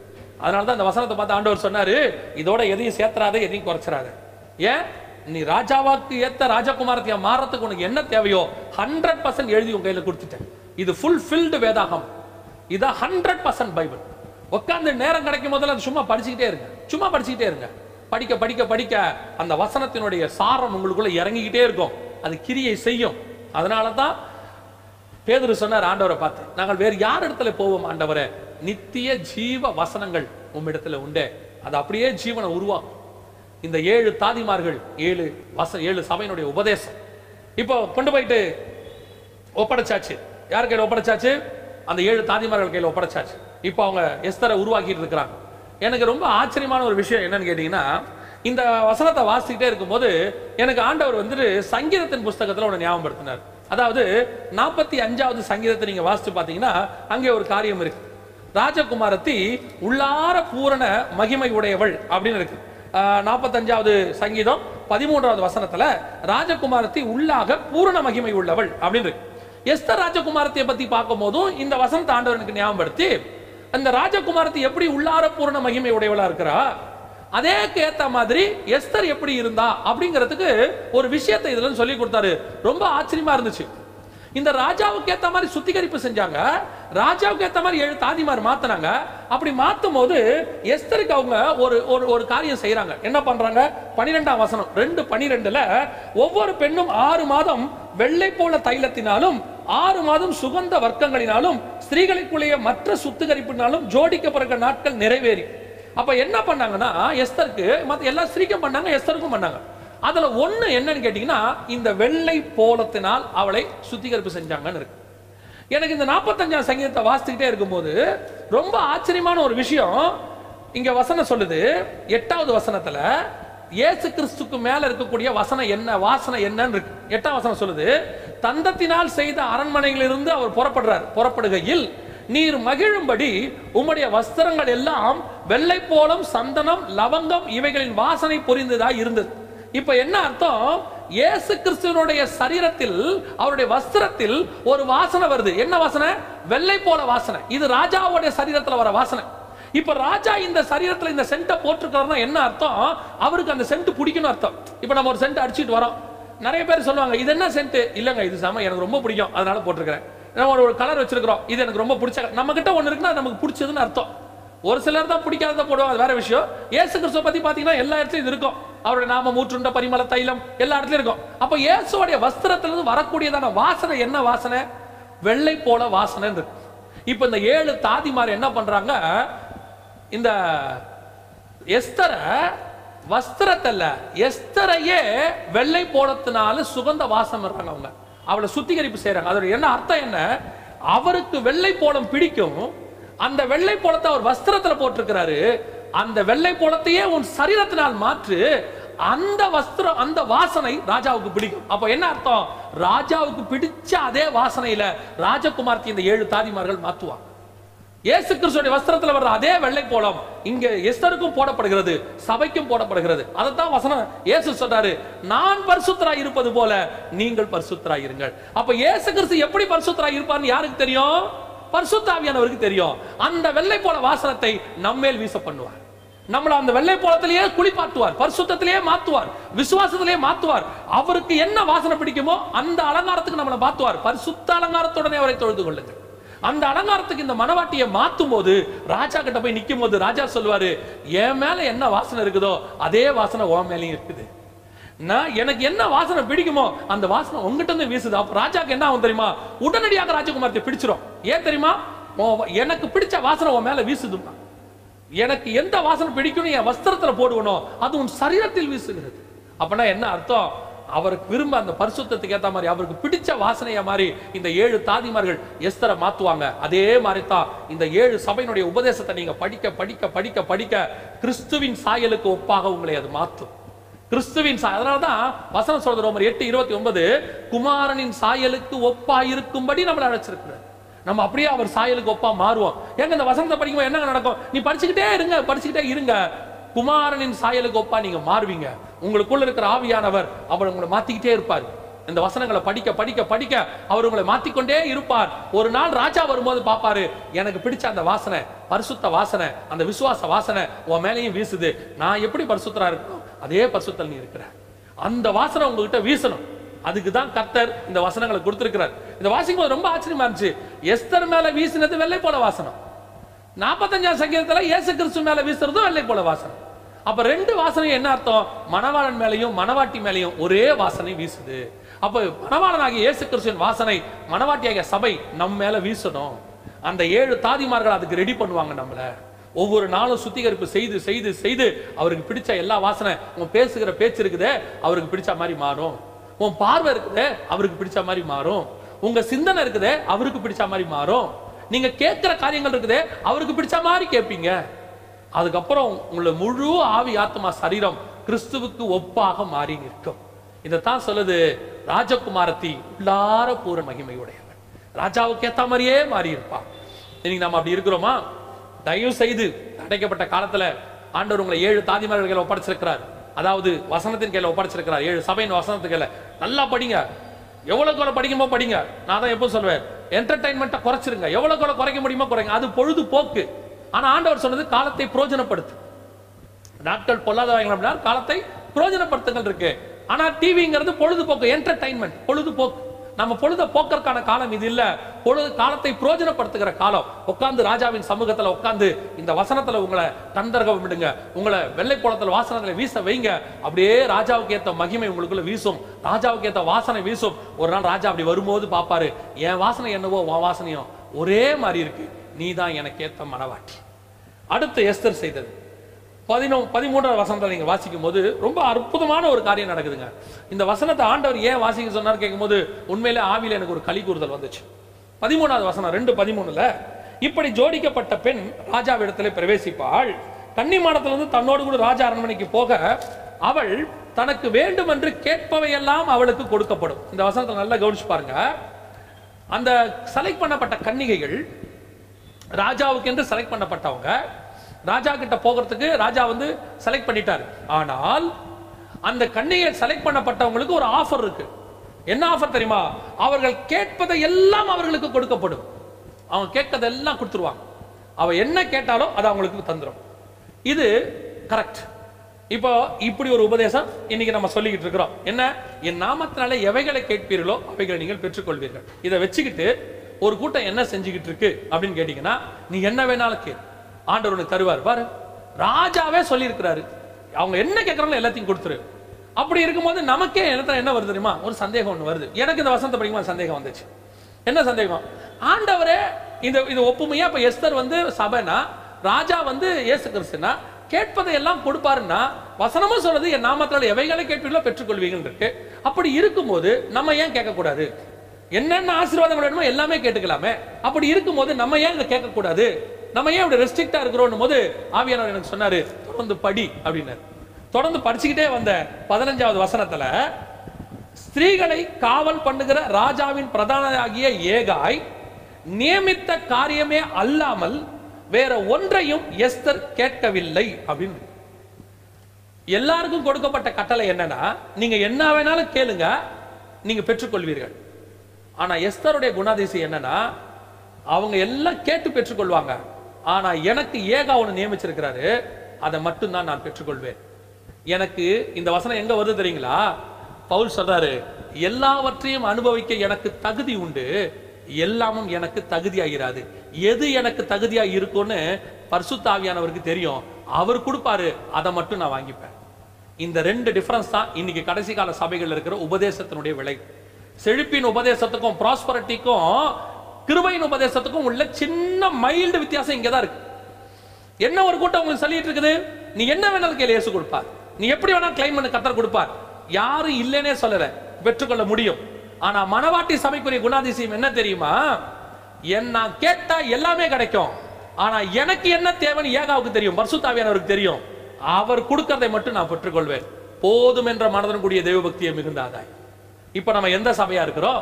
ஏன் எஸ்தருக்கும் மத்த கன்னிகைகளுக்கும் வித்தியாசம் தெரியுங்களா? இவங்க எல்லாரும் ராஜகுமாரத்தி ஆகிறதுக்காக அங்க வந்தாங்க. ராஜா கூப்பிட்டுருக்கிறாருங்க. ராஜா நம்மளை அழைச்சிருக்கிறாரு. நாம இனிமேல் ராஜகுமாரத்தி ஆயிட்டோம்னா நமக்கு அரண்மனை நமக்கு ஆசீர்வாதம் நமக்கு முன்னாடி பின்னாடியும் காவலர்கள் நமக்கு வந்துட்டு தேவையான ஆசீர்வாதங்கள் கிடைக்கும். என்ன கேட்குறோமோ கிடைக்கும். ஓ ஃபைன் இன்னைக்கு கிறிஸ்தவத்துக்கு ஏசு கிறிஸ்தவ கிட்ட வரவங்களுக்கு இப்படி ஒரு சுபாவம் இருக்கு. என்ன சுபாவம்? ஏசு கிட்ட ஆசீர்வாதத்துக்காக வர கூட்டம். என்ன கேட்டாலும் கிடைக்கும். உண்மை. உண்மை. யாரும் இல்லைன்னே சொல்லல. அதனால தான் ஒரு சிலர் இந்த பூமிக்குரியதை பெற்றுக்கொண்டு தான் இருக்கிறார்கள். இயேசு கிறிஸ்து அவர்களுக்கும் கொடுக்கிறாரு. இல்லைன்னு சொல்லல. ஏன்னா ரெண்டு வகையான கன்னிகைகள் இருக்கிறாங்க. ஒண்ணு ராஜா கிட்ட ஆசீர்வாதத்துக்காக வந்த கன்னிகைகள். அவங்களாம் அரண்மனையில அரசி ஆகணும். அப்புறம் வந்துட்டு ராஜா கிட்ட ஆசீர்வாதத்தை பெற்றுக்கொள்ளணும். என்ன வேணுமோ கேட்டதையெல்லாம் பெற்றுக்கொண்டார்கள். ஆனா எஸ்தருக்கு ஒரே ஒரு காரியம். நான் இங்கே கொண்டு வரப்பட்டது வெறும் ராஜகுமாரத்தியாய் ஆகுவதற்கு அல்ல. என்னை இங்க கொண்டு ஆண்டவர் வந்திருக்கிறாருன்னா பின்னாடி ஒரு டார்கெட் எனக்கு இருக்குது. நான் ஏன் ராஜகுமார்த்தியா மாத்தப்படுறேன்? நான் ராஜகுமார்த்தி ஆகிறேன்றதோட தான் மற்றவங்களாம் நிறுத்திட்டாங்க. ஏன் ராஜகுமார்த்தி ஆகணுங்கிறது தான் எஸ்தருடைய காரியம். அவங்க வந்து உட்காந்துருக்கா நான் ஏன் ராஜகுமார்த்தி ஆகணும்? ஆண்டவர் ஏன் என்னை இந்த இடத்துக்கு கொண்டு வந்திருக்கிறாரு? முருதைக்காய் ஏன் என்னை இங்க அமுச்சு வச்சாரு? ஏக கண்கள்ல ஏன் எனக்கு தயவு கிடைச்சிச்சு? ஏன் நான் இந்த இடத்துக்கு உட்கார்ந்து இருக்கிறேன் நான் மத்தவங்கள மாதிரி ஆசீர்வாதத்தை சுதந்திரிச்சு இங்க அரண்மனையில உட்கார்ந்து ஜாலியா இருக்கிறதுக்கு வரலையே. எனக்கு ஏதோ ஒரு டார்கெட் இருக்கு என்பதை அவர் யோசித்துக் கொண்டே இருக்கிறாள் அந்த டார்கெட் தான் ஒரு நாள் வந்தது. நீ ராஜகுமார்த்தி எதுக்கு தெரியுமா? ஒரு நாள் வரப்போகிற உபத்திரவ காலத்துல ஒரு கூட்ட ஜனங்களை மீட்பதற்காக. அப்ப புதிய ஏற்பாட்டு சபையை கத்தர் எதுக்கு கொண்டு வந்திருக்கிறாரு கேட்டதையெல்லாம் வாங்கி ஆசீர்வாதமா சந்தோஷமா இருப்பதற்காக அல்ல அவள் கொண்டு வரப்பட்ட நோக்கம் வேற. அதான் நான் எப்பவும் சொல்லுவேன். கர்த்தர் உங்களை உருவாக்குனதற்கு ஒரு நோக்கம் இருக்கு. எதுக்காக? இன்ஜினியர் ஆகிறதுக்கு டாக்டர் ஆகிறதுக்கு கலெக்டர் ஆகிறதுக்கு எல்லாம் இல்ல. நான் பெரிய ஜட்ஜ் ஆகணும் நான் பெரிய அரசியல்வாதி ஆகணும் அதெல்லாம் வேற. ஆனா ஆயிட்டு போங்க அதெல்லாம் கர்த்தர் நியமிச்சது. ஓகே ஆனால் கர்த்தர் ஏன் உங்களை அப்படி ஆக்கினார் என்பதற்கு ஒரு நோக்கம் இருக்கு. ஏன் உன்னை அந்த போஸ்டிங்ல உட்கார வச்சிருக்காரு? நான் ஏன் அந்த இடத்துல ராஜகுமார்த்தியான? நான் ஏன் இந்த ஆபீஸ்ல இந்த போஸ்டிங்க்கு வந்திருக்கிறேன்? கர்த்தர் எதுக்காக என்ன கொண்டு வந்து இந்த இடத்துல உட்கார வச்சிருக்கிறார் என்றால் அங்கே வைத்து கர்த்தருக்கு உங்களுக்கு ஒரு டார்கெட் இருக்கு. அதுக்கு தான் கர்த்தர் வைத்து இருக்கிறார் அந்த டார்கெட்டையே யோசிச்சுட்டு இருக்கிறவங்களுக்கு உலக பிரகாரமான ஆசீர்வாதங்கள் மேல கான்சென்ட்ரேஷன் போகாது. ஏன்னா நான் கொண்டு வரப்பட்ட நோக்கம் வேற. நான் அனுபவிக்கிறதுக்காக கொண்டு வரப்படவில்லை. நான் கர்த்தருடைய வேலையை செய்வதற்காக பூமிக்கு வந்திருக்கிறேன். அந்த வேலையை செய்வதற்கு கர்த்தர் இந்த இடத்துல உட்கார வச்சிருக்கிறேன் ஏன் என் சபை இந்த இடத்துல ஸ்தாபிக்கப்பட்டிருக்கு? நான் ஏன் இந்த இடத்துக்கு கொண்டு வரப்பட்டேன்? எதற்காக கத்தரை என்னை கொண்டு வந்து இப்படி ஒரு ஒரு ஒரு ஒரு- ஒரு பாதையில நடத்தி கொண்டு வராரு? ஒரு சீட்ல என்ன ஏன் உட்கார வச்சிருக்கிறாரு அப்படின்னு கேட்டா இவர்கள் எல்லாரும் சொல்லுவாங்க ஓ இந்த போஸ்டிங் எவ்வளவு சந்தோஷம். கத்தர் என்னை உயர்த்தி கொண்டு இங்க உட்கார வைத்தார். அது ஒரு கன்னிகை கூட்டம். இன்னொன்னு இருக்கு எஸ்தர் கூட்டம். அது என்ன சொல்ல தெரியுமா? ஏன் என்ன உட்கார வச்சீங்க ஆண்டவரே? இந்த ஆசாரிப்பு கூடாரத்துக்குள்ள நான் ஏன் கொண்டு வரப்பட்டேன்? என்னை கொண்டு நீங்க என்ன செய்ய விரும்புறீங்க? இந்த கேள்வியை நீங்க கேட்கணும். அதுக்கு தான் கத்தர் உங்களை கொண்டாந்துருக்கிறார். அதனால தான் எஸ்தர் என்ன செஞ்சாலாம் எல்லாரும் அனுபவிக்கிறத நான் அனுபவிக்கல. எனக்கு ஒன்று நியமிக்கிறார் ஏகா அது மட்டும் எனக்கு போதும். அது எனக்கு போதும். ஏன்னா என் வேலை அனுபவிக்கிறதுக்கு வந்த வேலை இல்லை. என் வேலை வேறொன்றுக்கு இருக்கு. பின்னாடி ஏதோ ஒன்று இருக்கு. அதுக்கு நான் கொண்டு வரப்பட்டேன். அதை தான் பதினோராம் அதிகாரம் எபிரேயர்ல ஆபிரகாம் சொல்றாரு. அதை அல்ல அதை காட்டிலும் பரமதேசத்தை அவன் நாடினார். எதுக்குப்பா ஆபிரகாம் கொண்டு வரப்பட்ட கானானுக்கு எதுக்கு உன்னை நான் ஆரோன்ல இருந்து இங்க கொண்டு வந்தேன்? இங்க வந்து உன்னை லேண்டை நடன்னு சொல்லி கொடுக்குறேன்னு சொன்னேன் எதுக்கு சொன்னேன் எதுக்கு உனக்கு நான் ஈசாக்க கொடுத்தேன்? எல்லாரும் மாதிரி எனக்கும் பிள்ளை இருக்கணும். இல்லப்பா இந்த ஈசாக்கு வழியா இயேசு வரணும் இயேசு வழியா உலகத்துல மீட்பு வரணும். அந்த மீட்புக்கு வரணும்னா இன்னைக்கு நீ இங்க நடக்கணும். இந்த காணலுக்கு நீ வரணும். இதுக்கு பின்னாடி ஹெவன்லி பிளான் ஒன்று இருக்கு. உலக பிளான் என்ன? ஆபிரகாம் செல்வ சீமானாக இருந்தார் அவன் அங்கே இதை புரிஞ்சுக்கிட்ட ஆபிரகாம் தான் சொல்றாரு இது இல்ல இதை காட்டிலும் மேன்மையான ஒண்ணு எனக்கு இருக்கு. இதை புரிஞ்சுக்கிட்ட மோசே சொல்றாரு பார்வோன் குமாரத்தியின் மகன் எனப்படுவதை வெறுத்து தேவ ஜனங்களோட துன்பத்தை அனுபவித்து காரணம் நான் அழைக்கப்பட்டது எகிப்துல ராஜாவா இருக்கிறதுக்கு இல்ல எகிப்துல இருக்கிற ஜனங்களை விடுதலையாக்குறதுக்கு. ஏன்னா அங்க கொண்டு போனாதான் அவங்க படுகிற பாடுகளை நான் பார்க்க முடியும். அப்பதான் அவங்க மேல எனக்கு பாரம் வரும். ஒரு இடத்துக்கு என்ன ஆண்டவர் கொண்டு வந்திருக்கிறார்னா நான் அனுபவிக்கிறதுக்காக கொண்டு வரப்படல. கர்த்தர் அங்க வைத்து எனக்கு ஏதோ ஒரு அனுபவத்தை கொடுக்க விரும்புகிறார். பூமியை அனுபவிக்கிற இடம் இல்லைங்க அனுபவம் பெற்றுக்கொள்கிற இடம். இதை வைத்து கர்த்தர் நம்மை உருவாக்க போகிறார். இந்த எண்ணம் உங்களுக்கு வந்துருச்சுன்னு வச்சுக்கோங்களேன். ஏதோ ஒரு பர்பஸாக தான் பரலோகம் என்ன அனுப்பியிருக்கு. அந்த பர்பஸை நான் நிறைவேற்றி முடிச்சுட்டு நான் பரலோகத்துக்கு போயிடுவேன் அப்படிங்கிற ஒரு தாட் உங்களுக்கு வந்துருச்சுனாலே உலகத்தின் மேல உங்களுக்கு எந்த ஆசையுமே வராது. அதனால தான் இயேசுக்கு அந்த ஆசை வரல. அதனால தான் பவுலுக்கு அந்த ஆசை வரல. இயேசு கிட்ட கொண்டு வந்து மொத்தத்தையும் கொடுக்குறான் பிசாசு. உலகத்தின் ராஜ்யங்களும் அது மகிமைகளும் அவருக்கு கொடுக்கப்பட்டுகிறது. எல்லாத்தையும் தாழ விழுந்து பண்ணிக்கணும் எல்லாத்தையும் அவனுக்கு தந்துறேன். இயேசு பார்த்தாரு இதுக்கா நான் வந்தேன். இதை நான் பெற்றுக்கொண்டதுன்னா பிதாவை கேட்டாலே தந்துருவாரு. நீ கேள் அப்பொழுது ஜாதிகளை உனக்கு சுதந்திரமா தரவேன்னு சொன்ன ஆண்டவர்ல போய் ஆண்டவர் பூமியின் எல்லைகளை எனக்கு கொடுக்கறதுக்கு ஆண்டவர் கொடுக்க மாட்டாரு. நான் இதை பெற்றுக்கொள்ள வரல. அப்புறம் என்னை பிதா அனுப்பினதுக்கு வேறொரு டார்கெட் இருக்குப்பா வேறொரு டாஸ்க் இருக்கு. அதை செய்வதற்கு நான் வந்திருக்கிறேன். பவுல் சொல்றாரு எனக்கு ஒன்று நியமிக்கப்பட்டிருக்கிறது. அதை நான் வாஞ்சையாய் தொடர்கிறேன். அப்ப இதெல்லாம் நஷ்டமும் குப்பையும் என்று விட்டேன். அந்த தாட் வரணும். அப்ப எஸ்தருக்கு தெரியுது இவங்க எல்லாம் இதை அனுபவிக்கிறாங்க. நீ அனுபவிக்கலையா எஸ்தர்? இல்லைங்க. ஏகா என்ன கொடுத்து விட்டாரு? சாப்பாடு கொடு அதை மட்டும் கொண்டாங்க போதும். மத்ததெல்லாம் அ- இல்ல விட்டுருங்க விட்டுருங்க. ஏன்னா எனக்கு வேற என்னமோ இருக்குங்க. நான் வந்ததுக்கு வேற நோக்கம் இருக்கு. இந்த எண்ணம் நமக்கு வந்துடணும் இந்த எண்ணம் வந்துருச்சுன்னா நான் ஏன் ஊழியக்காரனாக்கப்பட்டேன்? நான் ஏன் இந்த போஸ்டிங்க்கு கொண்டு வரப்பட்டேன்? நான் ஏன் இங்க வந்தேன்ட்டு பரலோகத்தினுடைய திட்டத்தை கேட்கணும். நான் ஊழியக்காரன் ஆனதோடு கூட என் வேலை முடிஞ்சிருச்சு நான் நினைச்சேன்னா நான் மற்ற கன்னிகைகள் மாதிரி ஓகே வந்தாச்சு. நான் ஊழியக்காரன் ஆயிட்டேன். நான் செட்டில் ஆயிட்டேன். சாப்பாடு நல்ல ஓ பீஸ்ஃபுல் நான் இது வரைக்கும் பட்ட கஷ்டத்துக்கு கத்திரனை ஆசீர்வச்சிட்டார் எஸ்தர் நினைச்சிருக்கலாமே. நான் அடிமை பெண்ணாக இந்த ஊருக்கு வந்து நான் பட்ட கஷ்டத்துக்கு கத்திரன் அரண்மனையில் கொண்டு வந்து உட்கார வச்சார் என்ன பண்ணோம்? எல்லாத்தையும் கொண்டா கொண்டா எல்லாத்தையும் கொண்டா. ஏன்? நான் பட்ட கஷ்டத்துக்கு கத்திர எனக்கு கொடுத்திருக்கிறார். என்னை ஆசீர்வதித்திருக்கிறார்னு எஸ்தரும் சொல்லியிருக்கலாமே. ஆனா வசனம் சொல்றது எஸ்தர் என்ன பண்ணாங்களாம் தெரியுமா? அதை அல்ல. அதை விட்டுரு அதை விட்டுரு அதெல்லாம் விடு. ஓ அப்ப உனக்கு என்னமா வேணும்? ஏகா என்ன கொடுத்தாரோ அதை மட்டும் கொடுங்க அது போதும். அப்ப நீ எதுக்கு? இல்ல எனக்கு ஒரு வேலை ஒரு வேலை. நான் கொண்டு வரப்பட்ட பர்பஸ் வேற. அந்த சிந்தனை உங்களுக்கு எனக்கும் வரணும். இதுதான் மிக முக்கியமான ஒரு விஷயம். அதனால தான் எஸ்தர் எதையும் கேட்கவில்லை. அந்த வசனம் என்ன அழகா சொல்லுது பாருங்களேன். ஸ்திரீகளை காவல் பண்ணுகிற ராஜாவின் பிரதானியாக ஏகாய் நியமித்த காரியமே அல்லாமல் வேற ஒன்றையும் கேட்கவில்லை. ஆனா மத்த ஸ்திரீகள் கேட்பவை எல்லாம் அவர்களுக்கு கொடுக்கப்பட்டது. என்ன டிஃபரன்ஸ் இருக்கு பாருங்க. இந்த பூமி அதுதாங்க நமக்கு ரொம்ப முக்கியம். இந்த உலகத்தின் அரண்மனை அதான் நமக்கு ரொம்ப முக்கியம். இந்த பூமியில கேட்டதான் நமக்கு கிடைக்கும். நாமத்துல கேட்டா கிடைக்கும். ஒரு கூட்டம் அதுக்கு பின்னாடி கான்சன்ட்ரேட் பண்ணது பண்ணட்டும். அவங்க போட்டோம். இல்லை யாரும் யாரையுமே நம்ம குறை சொல்ல வேணாம். அவங்க பண்றவங்க பண்ணட்டும் ஆனா நீங்களும் நானும் அந்த கூட்டம் அல்ல. கர்த்தர் ஒரு நோக்கத்தோடு கூட என்னை இந்த பூமிக்கு கொண்டு வந்தார். அந்த நோக்கத்தை நிறைவேற்றுகிறார். அதை நான் செய்து முடித்து விட்டு நான் ராஜாவின் பக்கத்துல போய் உட்கார்ந்து விடுவேன். இவங்கள மாதிரி இங்க உட்கார்ந்து சாப்பிட்டுக்கிட்டு இருக்க மாட்டேன். நான் ராஜாவுக்கு பக்கத்துல போயிடுவேன் அதான் டார்கெட் அடுத்தபடியா கடைசியாக எஸ்தர் செய்த மிக முக்கியமான ஒரு விஷயம். எனக்கு ரொம்ப ஆச்சரியமா இருந்துச்சு. நாலாம் அதிகாரம். நாலாம் அதிகாரத்துல எஸ்தரின் புஸ்தகம் நாலாம் அதிகாரத்துல ஒரு காரியம் நடக்குது. என்ன நடக்குது அப்படின்னு சொல்லி நீங்க பாத்தீங்கன்னு சொன்னா இப்போ மிகப்பெரிய பிரச்சனை வந்துருச்சு. இப்போ எஸ்தர் அங்க கொண்டு வந்த டார்கெட் அங்க வந்துருச்சு. அந்த அம்மா ஏன் வந்தாங்கன்ற சுச்சுவேஷன் வந்துருச்சு. இப்போ எஸ்தருக்கும் புரிஞ்சிருச்சு மொர்தேக்காய்க்கும் புரிஞ்சிருச்சு கத்தர் ஏன் எஸ்தரை அரண்மனைக்கு கொண்டு வந்தாரு அப்படின்னு. அதனாலதான் தெளிவா மொர்தேக்காய் சொல்றாரு இந்த காலத்திற்காக நீ இங்கே கொண்டு வரப்பட்டிருக்கலாம். இப்ப எஸ்தருக்கும் நல்லா புரியுது ஓ நம்ம இதுக்கு தான் இங்க வந்திருக்கிறோம். கர்த்தர் என்னை இங்க கொண்டு வந்து உட்கார வச்சதுக்கு அதான் நோக்கம். இங்க இருக்கிற ஜாலியா அனுபவிச்சு உலகத்தை அனுபவிச்சு சந்தோஷமா களி கூர்ந்து இங்கேயே செத்து போறதுக்கு இல்ல. வேற ஒரு பர்பஸ்க்கு நான் வந்தேன். இப்ப அது எஸ்தருக்கு புரிஞ்சிருச்சு. ஆனால் எஸ்தருக்குள்ள இருந்த ஒரு விஷயம் புதிய ஏற்பாட்டு சபைக்கு இருக்கணும். எஸ்தருக்கும் அது இருந்துச்சு. என்னன்னு கேட்டீங்கன்னு சொன்னா இப்ப எஸ்தர் வந்து இந்த விஷயத்தை கேள்விப்படுறாங்க. கேள்விப்பட்ட உடனே எஸ்தர் என்ன சொல்றாங்கன்னா நான் போக முடியாது. நான் போனா எனக்கு அங்க என்ன செய்யணும்? சாவடிச்சிருவாங்கன்னு சொல்றாங்க. இப்ப அவங்க அந்த அம்மா என்ன வசனம் சொல்லுதாங்க நீங்க பாருங்க. பதினோராவது வசனம் நாலாம் அதிகாரம் பதினோராவது வசனம். யாராவது அழைப்பிக்கப்படாமலும் உட்புறத்தில் ராஜாவினிடத்தில் பிரவேசித்தால் புருஷரானாலும் ஸ்திரீயானாலும் அவர்கள் பிழைக்கும்படி அவர்களுக்கு ராஜா பொற்சங்கோலை நீட்டினால் ஒழிய மற்றபடி சாக வேண்டும் என்கிற ஒரு தவறாத சட்டம் உண்டு. என்ன சட்டம்? நீ மீறி உள்ள போனினா சட்டத்தை மீறி உள்ள போனினா சாவு நிச்சயம் கம்பல்சரி செத்து போயிடுவேன். இந்த இந்த இந்த எண்ணம் இந்த சட்டம் யாருக்கு தெரியும்? எஸ்தருக்கு தெரியும். இப்போ எஸ்தர் உள்ள போல. ஏன் போல? போனா செத்து போகும். இப்ப முருதேகட்டை சொல்லி அனுப்புறாங்க மீறி நான் உள்ள போனா சட்டப்படி தான் நான் செய்யணும். நான் மீறி உள்ள போனா செத்து போயிடுவேன் அதனால நான் போகாம இருக்கிறேன். முருதேக்காய் சொல்றாரு அப்படின்னா நீ இந்த நோக்கத்துக்கு கொண்டு வந்தியே. எதுக்கு கொண்டு வரப்பட்ட தெரியுமா? இந்த ஜனங்களை காப்பாத்துறதுக்கு. ஆனா வந்த நீ இப்ப ராஜா கிட்ட போக மாட்டேங்கிற ஏன் போக மாட்டேங்கிற சட்டம் as per rule as per rule படி நீ போக மாட்டேங்கிற. அதுல தப்பு இல்ல. உலக பிரகாரமா எந்த தப்பும் இல்லைங்க. இங்க எஸ்தர் செஞ்சு ஏதாவது தப்பு இருக்கா பாருங்க. ஒரு தப்பும் இல்ல. சட்டப்படி உள்ள செயல நம்ம போக கூடாது அதான் ரூல் எல்லா துறைத்தனங்களுக்கும் நாம் கீழ்ப்படிய வேண்டும். உண்மைதானே? வசனம் அப்படித்தானே இருக்குது? கரெக்ட் ஃபைன் ஆனா முருதைக்காய் சொல்ற வார்த்தை என்ன? நீ உன்னுடைய ஜீவனை பார்க்குற. ஆனா இங்க கோடிக்கணக்கான ஜீவன் வெளியே சாக போகுது லட்சக்கணக்கில் சாக போகுது இங்க. அப்ப நீ என்ன நினைக்கிற? அவங்க சாகிறத விட ஓ சாவ நீ மேன்மையா நினைக்கிற. நான் போனா செத்து போவேனே.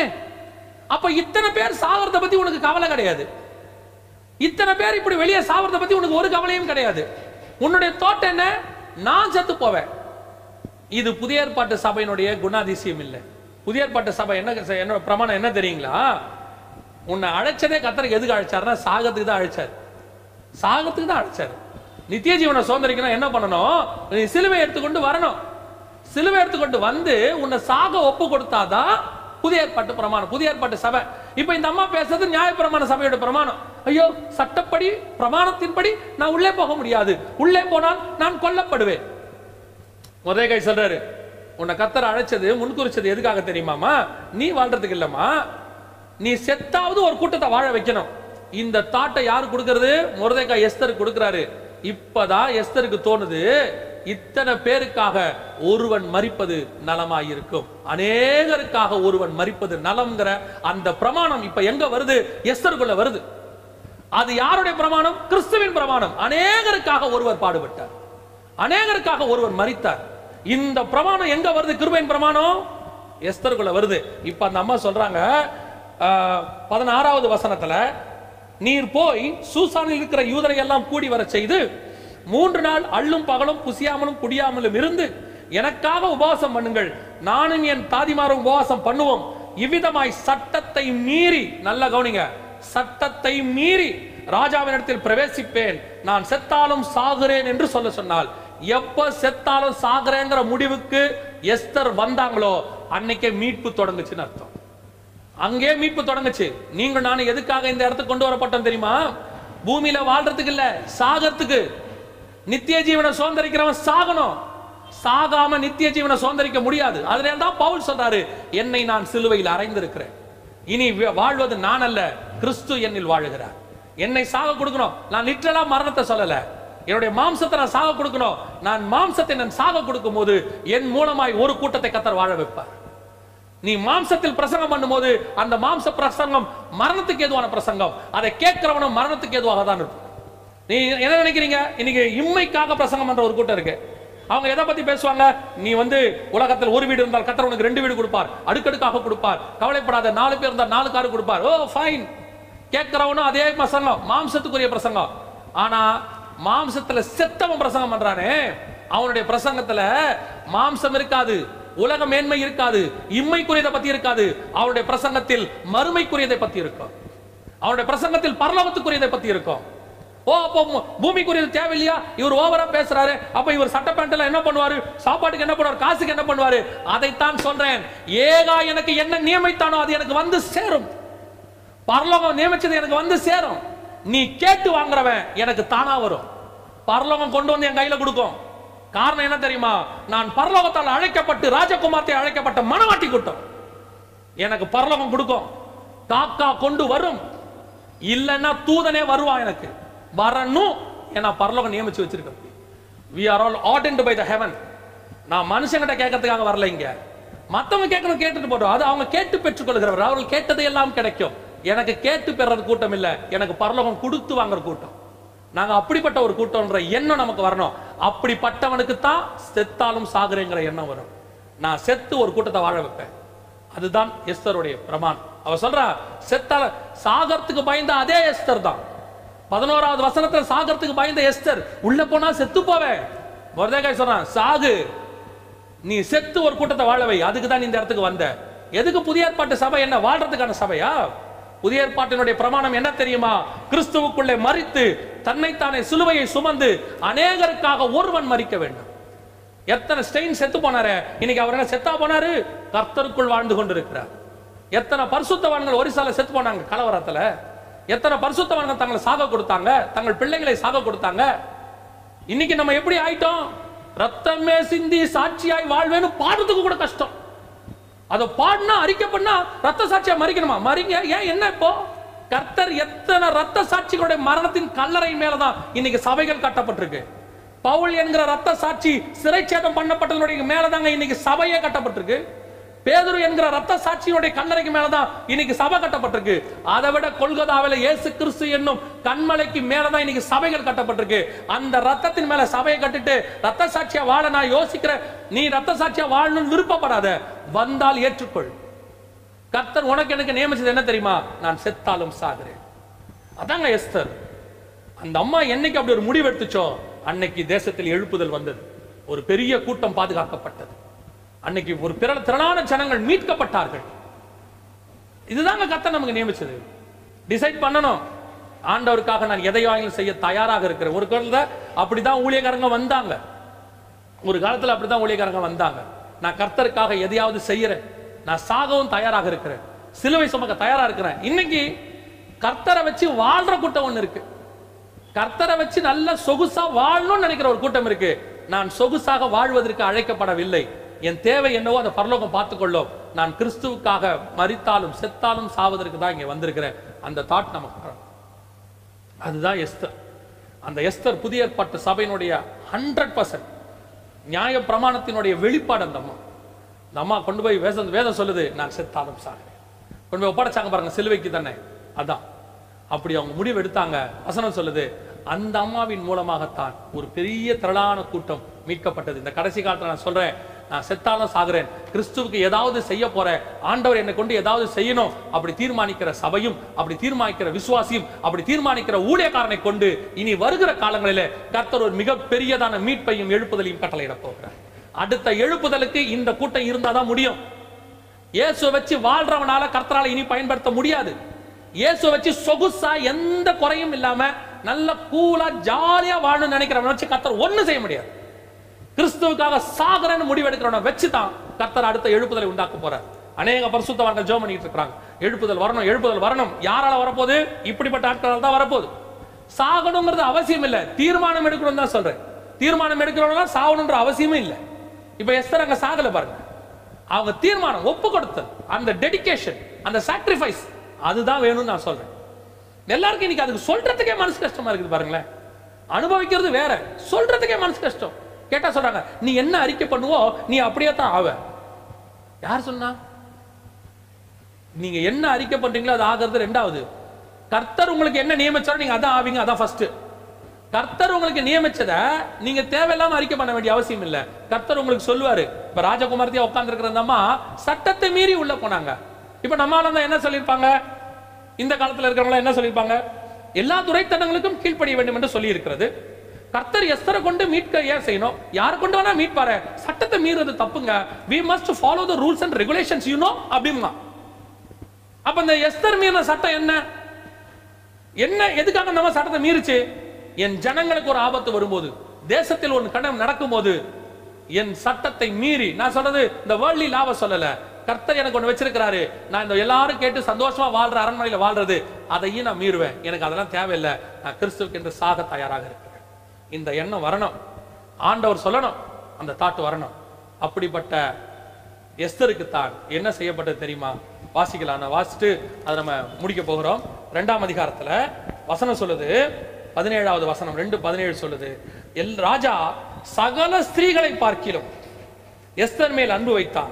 சகல கன்னிகைகளை பார்க்கிலும் அவளுக்கு அவன் சமூகத்தில் அதிக தயையும் பட்சமும் கிடைத்தது. ஆகையால் அவன் ராஜகிரடத்தை அவள் சிரசின் மேல் வைத்து. அப்படின்னா என்ன அர்த்தம் தெரியுமா?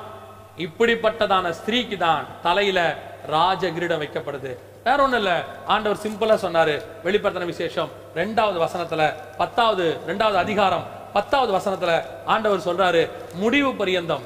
தன்னை சாக கொடுக்கிற மரண பரியந்தம் முடிவு பரியந்தம் உண்மை உள்ளவனாயிரு. நீ மரண பரியந்தம் உண்மையாயிரு. அப்பொழுது ஜீவ கிரீடத்தை உனக்கு நான் தருவேன். இந்த ஜீவ கிரீடத்தை தான் அந்த அம்மா தலையில கொண்டு போய் வச்சார். யாரு? இதுக்கு ஈக்குவலான அதுக்கு நிழலாட்டமான ஒரு கிரீடம் தான் எஸ்தர் தலை மேல வச்சது. எதுக்கு வச்சாங்க தெரியுமா? நீ இது எல்லாத்துக்கும் ரெடி ஆயிட்ட எஸ்தர். நாளைக்கு ஒரு சாவு வருதா நீ ரெடி ஆயிட்ட. எல்லாத்துக்கும் ரெடி நீ மத்த ராஜகுமார்த்திகளை மாதிரி இல்ல எஸ்தர். எல்லாரும் என்ன பண்ணாங்கன்னா உலகத்தை அனுபவிச்சுக்கிட்டு ஜாலியா என்னுடைய சந்தோஷத்தை எங்கிட்ட வாங்கிக்கிட்டு எல்லாரும் தாங்க எல்லாம் இவங்க எங்கள் ராஜா கிட்ட இருந்து வாங்கினவங்க தான். ஆனா எஸ்தர் நீ யார் தெரியுமா? இதெல்லாம் வேண்டாம் ராஜாவுக்கு நான் ஏன் கொண்டு வரப்பட்டேன்? நான் ராஜாவுக்கு பிரியமா நடக்கணும்னு நினைச்சு என்னத்தை கிடைச்சதோ அதை மட்டும் வச்சுக்கிட்டு உன்னை நீ முழுவதுமா சுத்திகரிச்சு காத்திருந்திய. உன் தலையில தான் அந்த கிரெடிட் நான் வைப்பேன். மத்த இத்தனை பேர் இருந்தாங்க. யார் தலையிலும் வைக்காத கிரீடம். அப்ப மத்தவங்களுக்கும் எஸ்தருக்கும் என்ன வித்தியாசம்னா அர்த்த பேர் எல்லாரை விட அவள் தலையில் தான் கிரீடம் வைக்கப்பட்டு அவள் வஸ்திக்கு பதிலாக கொண்டு வரப்பட்டால் நாங்க வசனம் கரெக்டா இருக்கும். வஸ்திக்கு பதிலாக இஸ்ரவேலருடைய நியாயப்பிரமாணத்துக்கு பதிலாக அவர்களுக்கு பதிலாக கர்த்தர் நம்மை மனவாட்டியாக செலக்ட் பண்ணினார். இந்த சுபாவங்களை உடைய எஸ்தர் தான் ராஜகுமார்த்தியாய் மாற்றப்பட்டால் அதே மாதிரி இந்த சுபாவங்கள் உடைய நீங்களும் நானும் தான் கர்த்தருடைய மனவாட்டி சபையாய் மாற்றப்பட போகிறோம். நீங்கள் உண்மை உள்ளவர்களாக மரண வரியந்தம் உண்மை உள்ளவர்களாக இருங்க. போராட்டம் வரும் பிரச்சனை வரும் எதிரா பேசுவாங்க உங்களை அப்படி பண்ணுவேன் இப்படி பண்ணுவேன்பாங்க இவரை இதுக்கப்புறம் ஒழிச்சு கட்டி இல்லாம்பாங்க. என்ன வேணாலும் சொல்லட்டுங்க செத்தாலும் சாகுறேன். ஓகே ஃபைன் நீங்க என்ன வேணாலும் சொல்லிட்டு போங்கப்பா. வாட் எவர் இட் இஸ் நான் கொண்டு வரப்பட்டது எதற்காக தெரியுமா? ஒரு கூட்ட ஜனங்களை மீட்பதற்காக. அந்த மீட்பை செய்வதற்கு நான் சாக வேண்டுமானால் நான் தயாராக இருக்கிறேங்கிற முடிவுக்கு எஸ்தர் வந்தாங்க. அந்த முடிவுக்கு அவங்க வரும்போது வசனம் சொல்லுது மரண பரியந்தம் உண்மையாயிரு உனக்கு ஜீவ கிரீடத்தை தருவேன். எஸ்தரின் தலையில ஜீவ கிரீடம் வைக்கப்பட்டது. கர்த்தர் எஸ்தரை மனவாட்டியை செலக்ட் பண்ணினார். உங்களையும் என்னையும் மனவாட்டியை கர்த்தர் செலக்ட் பண்ணியிருக்கிறார். நாம ஜோம் பண்ண போகிறோம். நன்றாய் மூன்று காரியங்களை மனதில் வைத்துக் கொள்ளுங்கள். முதலாவது நீங்களும் நானும் புதிய ஏற்பாட்டு சபை எஸ்தரை போல நாம் அழைக்கப்பட்டோம். வம்ச வரலாறு இல்லாதவர்களாக. இரண்டாவதாக நாம் ஏகாவின் கரத்திலே பர்சுத்தாவின் கையில் ஒப்படைக்கப்பட்டோம். மூன்றாவது பரிசுத்தாவியானவர் ஏழு தாதிமார்கள் ஏழு சபையின் உபதேசத்துக்குள்ளே நம்மை கொண்டு வந்தார். அடுத்தபடியாக நாம் உலகத்தை வெறுக்கிறவர்களாக எல்லாரும் உலகத்தை நேசிச்சு எங்களுக்கு வேணும் கேட்கும்போது நான் எதையும் கேட்க மாட்டேன். எனக்கு என்ன பரலம் கொடுக்குதோ அதை வாங்கிப்பேன். உலகத்தை வெறுக்கிறவர்களாக. கடைசியாக நான் கொண்டு வரப்பட்டது எதற்காக தெரியுமா? ஒரு கூட்ட ஜனங்களை மீட்பதற்காக. நான் இந்த பூமியை அனுபவிப்பதற்காக வரவில்லை. ஒரு கூட்ட ஜனங்களை நான் மீட்பதற்காக வந்தேன். ஒருவேளை அதில் நான் சாக வேண்டும் என்று இருந்தாலும் நான் சாக தயாராகிறேன். செத்தாலும் சாகிறேன். அந்த இடத்துக்கு நான் வரும்போது வசனம் சொல்லுது நீ மரண பரியந்தம் உண்மையா இருந்தபடினாலே உனக்கு கிரீடத்தை நான் வைப்பேன் ஜீவ கிரீடத்தை வைப்பேன். எஸ்தரின் தலையிலே கிரீடம் வைக்கப்பட்டது. நாம் ஜெபிக்க போகிறோம். சர்வ வல்லமையுள்ள எங்கள் ஆண்டவரை இந்த அருமையான நேரத்திற்காக உமக்கு ஸ்தோத்திரம். உம்முடைய மகிமையுள்ள கரத்தில் எங்களை தாழ்த்துகிறோம். நீர் எங்களை எவ்வளவாய் நேசிக்கிறீர் ஆண்டவர் எவ்வளவாய் எங்களை விரும்புகிறீர் ஆண்டவர். உம்முடைய மகிமையுள்ள கரத்தில் தாழ்த்துகிறோம்ப்பா நீர் விரும்புகிற மனவாட்டியாக நீர் வருகிற வரைக்கும் சுத்திகரிக்கப்பட்டு உங்க மேல வீசுற அந்த வெள்ளை போல வாசம் எங்க மேலயும் வீசும் ஆண்டவர். உங்க வஸ்திரத்துல வீசுறது எங்க சரீரத்துல வீசணும் ஆண்டவரே. எங்க ரட்சிப்பின் வஸ்திரத்துல வீசணும். ராஜா கிட்ட வரும்போது ராஜகுமார்த்தி உள்ளார பூரண மகிமை உடையவளை போல நாங்கள் உள்ளார பூரண மகிமை உடையவர்களா? ராஜாவினுடைய பரிசுத்த வாசனையும் அந்த விசுவாச வாசனையும் அவர் விரும்புகிறதான பரிமள தைல வாசனை எங்களுக்குள்ள வீசட்டாம்ப்பா. அண்டவரே நாங்க இந்த பூமியில வேறு பிரிக்கப்பட்டதுக்கு ஒரு நோக்கம் உண்டு. எல்லாரும் வேறு பிரி கொண்டு வரப்பட்டதுக்கு நாங்க வேறு பிரிக்கப்பட்டதுக்கு ஒரு நோக்கம் உண்டு. எங்களை வேறு பிரித்து கொண்டு வந்து எங்களை வச்சிருக்கிறீங்க. காரணம் ஆண்டவரே எங்களுக்கு ஒரு டாஸ்க் உண்டு ஆண்டவரே எங்களுக்கு ஒரு வேலை உண்டு. அந்த வேலையை நாங்க செஞ்சு முடிக்கிற வரைக்கும் நாங்கள் இந்த பூமியில இருப்போம்ப்பா அதற்கு பிறகு நாங்க ஜீவகிரகத்தை பெற்றுக்கொள்ளபடியும் நாங்கள் போவோம். அது வரைக்கும் நீர் என்ன கொடுக்குறீரோ அதை நாங்கள் பெற்றுக்கொள்ளும். ஆண்டவரே இந்த நடுவுல இந்த டாஸ்கில் ஒருவேளை உங்களுக்கென்று நாங்கள் சாக வேண்டி வந்தாலும் செத்தாலும் சாகிறேங்கிற முடிவுக்கு எஸ்தர் வந்தாங்க. அதே முடிவுக்கு திருச்சபையும் தான் அப்படி வரும்போது தேவனாகிய கர்த்தர் எங்களை உமக்கென்று வேறு பிரிக்கப்பட்ட கூட்டமாக வைத்துக் கொள்கிற தயவுக்காய் ஸ்தோத்திரம். ஆசிர்வதியும் கேட்கிற ஒவ்வொருத்தரும் இப்படிப்பட்ட ஒரு மனவாட்டி சபையாய் மாறட்டும். உம்மை சந்திக்கிற மனவாட்டி சபையாய் மாறட்டும். இந்த லாக்டவுன் முடியறதுக்குள்ள ஆண்டவரை அத்தனை பேரும் உள்ளார பூரண மகிமை உடையவர்களாய் மாறட்டும். ஒருவேளை இந்த லாக்டவுன் முடியறதுக்குள்ள ராஜா நீர் வருவீரானால் நாங்கள் உம்மை சந்திக்கிற ராஜகுமார்த்திகளாக இருக்க கர்த்தர் கிருபை பாராட்டும். உடைய மகிமையுள்ள கருத்தலை எங்களை தாழ்த்துகிறோம். எங்கள் ஆண்டவர் இயேசுவின் நாமத்தில் பிதாவே.